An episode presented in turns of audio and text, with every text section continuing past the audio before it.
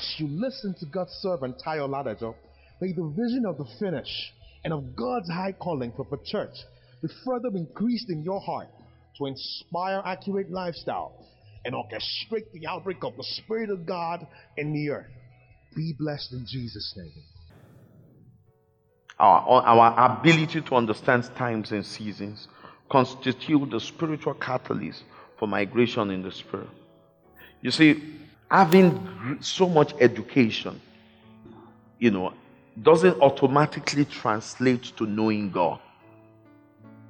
Having what?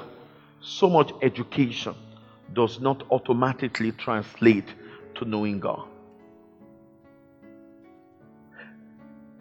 The ways of God, the understandings of God, the mysteries of God are kept from the wise and they're kept from the mighty. Amen. They're kept from the wise, the wise men. They're kept from the mighty. The understanding and unveiling of God's mysteries. They are revealed to babes and sucklings. They are revealed to people with tender heart. They are revealed to people whose hearts are reserved for God. People with a contrite spirit, people with meek heart. Praise God. And must understand something. You see, the understanding of God's ways, an ability to know God and understand His word and His ways and His truths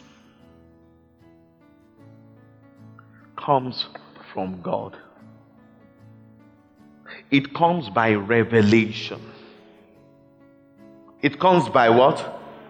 Revelation. That means if it is not revealed by the Spirit, you can't have it.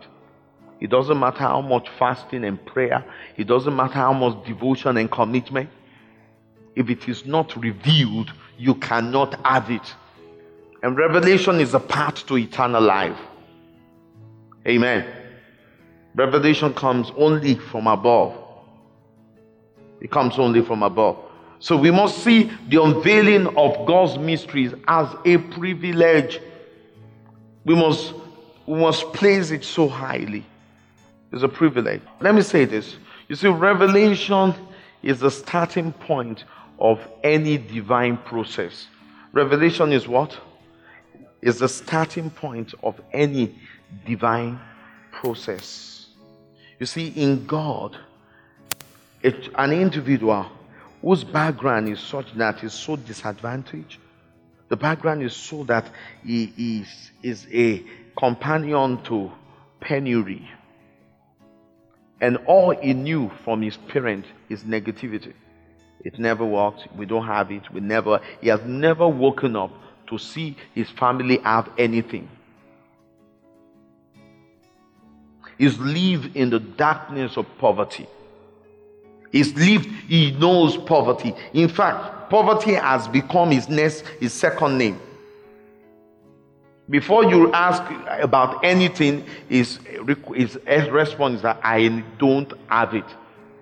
He can tell you I don't have it before you assume uh, you talk about anything. If God is going to change the spiritual status of that individual, you know how he's going to begin? The Lord must begin to reveal things and begin to speak to the heart. The Lord must begin to begin to shed light on the on the regions of darkness.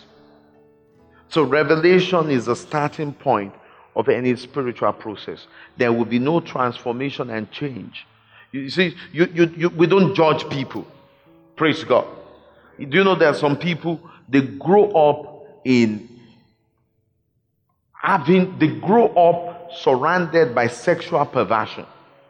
They grow up in sexual perversion, immersed in the ocean of sexual perversion.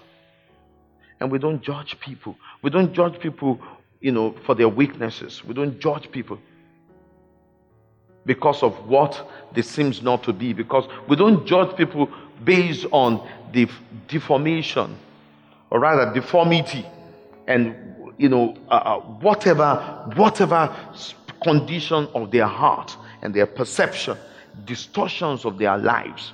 We don't judge people. Amen. But the truth is this we must always inspire, we must always rebuke, we must always inspire, we must always confront people with the need for change. Thank you for listening to this timely word of the Lord.